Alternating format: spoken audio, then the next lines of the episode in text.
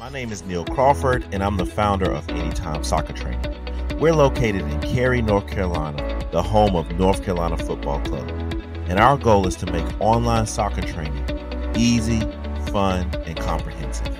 Traditionally, what happens is parents spend hours searching the internet for soccer drills, and then when they find them, the exercises are not follow along and they don't follow a curriculum. Also, coaches who want to give soccer homework end up sharing random YouTube videos and have no way of knowing if their players are actually doing it. With Anytime Soccer Training, everything parents, players, and coaches need is in one place. The program has over 5,000 training videos. Every video is 100% follow along, and the curriculum covers everything.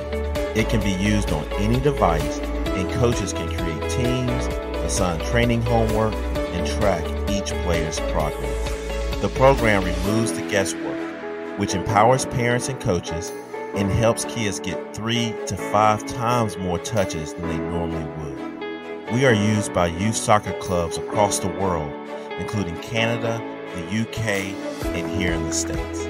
If you like what you see, visit our website and join for free. Clubs and teams can also request a free demo. We have an onboarding team that will set up your players and your teams for free. Anytime Soccer Training is a long term solution that helps your players build more skill and greater confidence on and off the pitch. Hey guys, welcome to a special edition of the Inside Scoop. My name is Neil Crawford. I'm your host and also the founder of Anytime Soccer Training. Now, I know I always say special edition, but this time it is truly special. I have one of my virtual mentors, one of my coaching mentors who didn't even know he was a coaching mentor to me live and in person. And he's going to provide coaching tips, give some context, and share some of the insight behind some of his most popular YouTube coaching videos. Coach Rory, welcome to the Inside Scoop. It's a pleasure to have you. I am actually honored, man. You're like you are my go-to when it comes to organizing team sessions as from a rec perspective. That may or may not be an endorsement if you see my sessions, but I hope so. And welcome, welcome to the show, man. Introduce yourself and tell us what you got up, what you're doing. Thanks, Neil. No, I'm I'm I'm pumped to be here. That's that's really high praise, uh, and you know it's it's so funny because I have coaches who reach out to me uh, internationally now uh, because of this YouTube page, and it's uh, it's really humbling to hear that uh, so many people are uh, you know using my stuff. And i guess it just goes to the fact that it, that it, it has really been successful and it works. I uh, i'm in the central pennsylvania area in the harrisburg area. I coach for uh, a small club here uh, called capital area soccer association or casa. And then i do some supplemental uh, work for the philadelphia union. We, they have a program. It's called their um, player pathway program, and it's sort of like a pre-academy. So so I do that throughout the year as well. But uh, yeah, man, I'm I'm pumped to be here, and, and hopefully I can help you and, and your listeners out. I am sure you can. So the way we're going to do this, and now I'm talking to you as well as the listening audience on how we're going to structure this, is we're going to do a series of short interviews touching on key points that I have that I noticed in your YouTube channel. It's not going to be in any specific order as well it's great, great information, and we're just going to have fun with it. And the reason I'm saying that is because ultimately we will talk about how you would set up a, a, a, training session for a beginner and what, what coaching points are most important to you, but we'll save that to the end. Battle boxes. So we're going to try to follow the agenda. Battle Sounds boxes. Great. I've yeah, never heard are, the term. You are the only person I've heard say that term. What what are battle boxes and what do you like about them?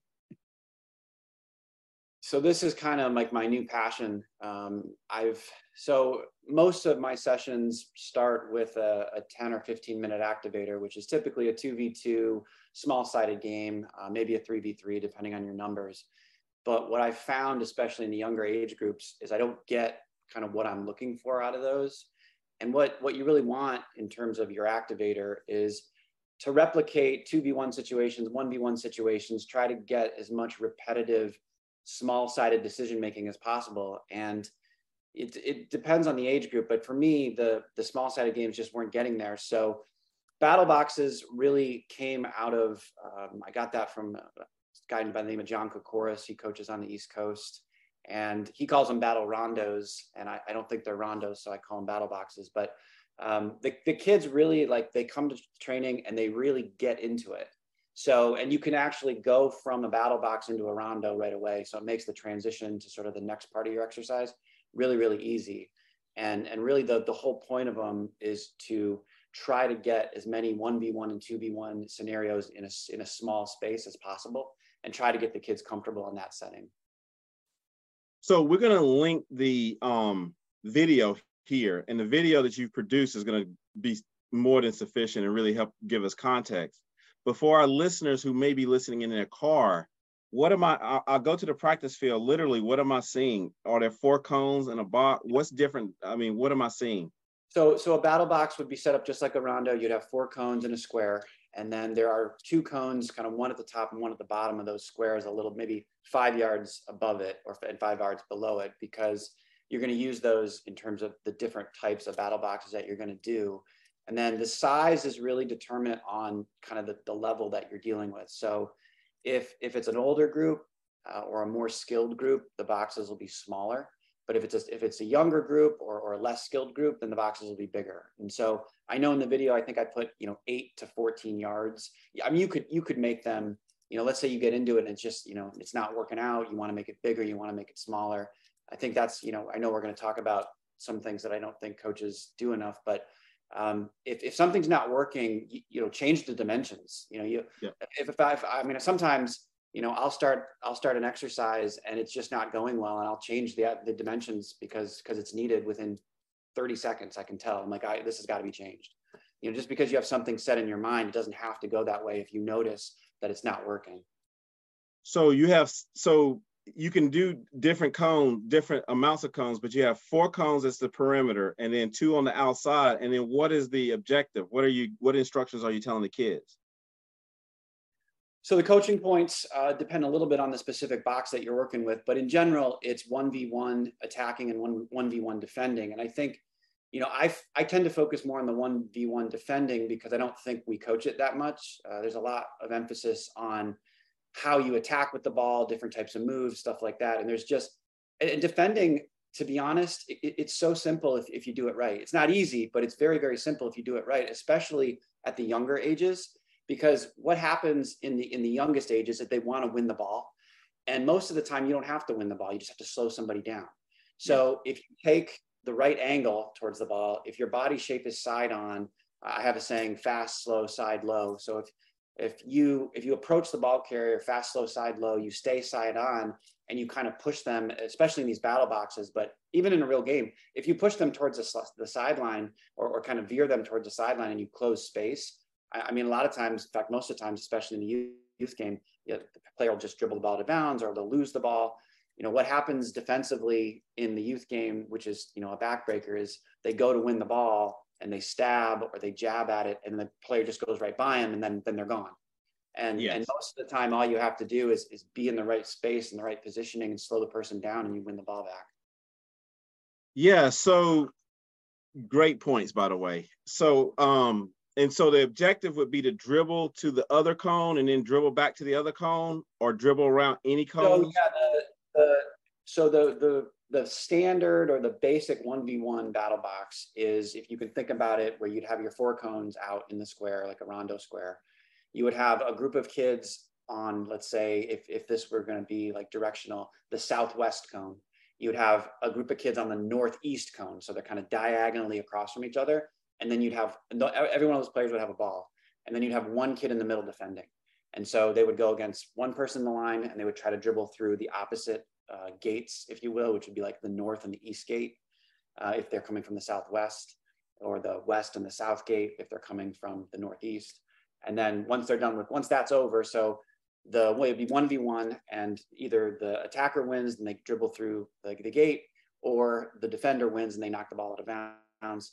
Um, and then they immediately go to the opposite side. And usually you keep the defender in there until they get a certain set amount of steals or they, they win the ball back. So depending on your group, it could be three times, it could be five times, and then you switch the person in the middle. And it just, I mean, it gives this person, this defender, I even 21 v1 opportunities in a, in a one minute span. I mean, it just, it, it really forces them to have to think about how they're going to defend 1v1. And what I really like about it, because even in a small sided game, like a 2v2 or a 3v3, you can get one or two kids who might hide a little bit.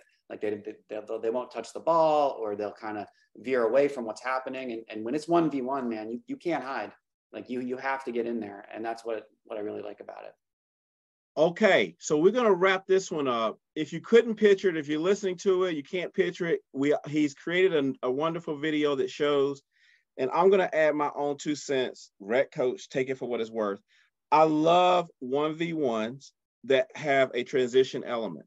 So you're on defense. I mean, sorry, yeah, you're either on defense, and then you turn around and have to play offense, or you're on defense facing one direction they get by you. You have to turn around and play defense again on another direction.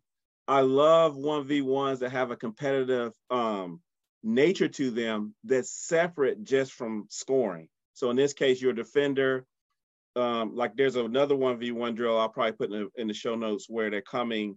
There are two teams of 1v1 and the defender's in the middle. If he takes the ball, he passes it to his teammates and they keep going. defender until you win the ball and you have to make an accurate pass. So I love that. And I love the fact that you're introducing um, intensity, but but it's simple for the kids. It might, hey, I think I was struggling. The kids, I always say this with my older son when I'm watching this practice. It's like, what the heck are y'all doing? He's like, Dad, it's so easy. Anyways, so I might be struggling to picture it, but the kids, they sort of get it and they do it all the time, but they're not having to think about it too much. They're just applying that um, intensity in the actual exercise. I love that. So again, right. uh, so so this is battle boxes. This is our first installment of the interviews for our rec coaches and not so rec coaches. We're going to come back with another interview and another tip for Coach Rory. Coach Rory, did you have anything else? Uh, I was just I was just going to say, you know, especially in those battle boxes, I like to coach in the flow. Like I don't like to stop it too much because, to your point, I love the transitioning where it's like defend, boom, now I got to go defend again, defend again, defend again. Um, and so, you know, again, getting into the things that coaches do a lot. I mean, if you stop your practice too much, you, you kind of ruin the flow.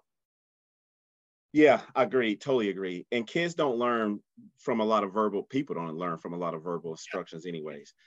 All right, guys, this is this is the first installment. This is Neil Crawford, founder of Anytime Soccer Training, and also the host of the Inside Scoop. Check us out next week. We'll be right back with another video and another coaching tip for our rec and not so rec coaches.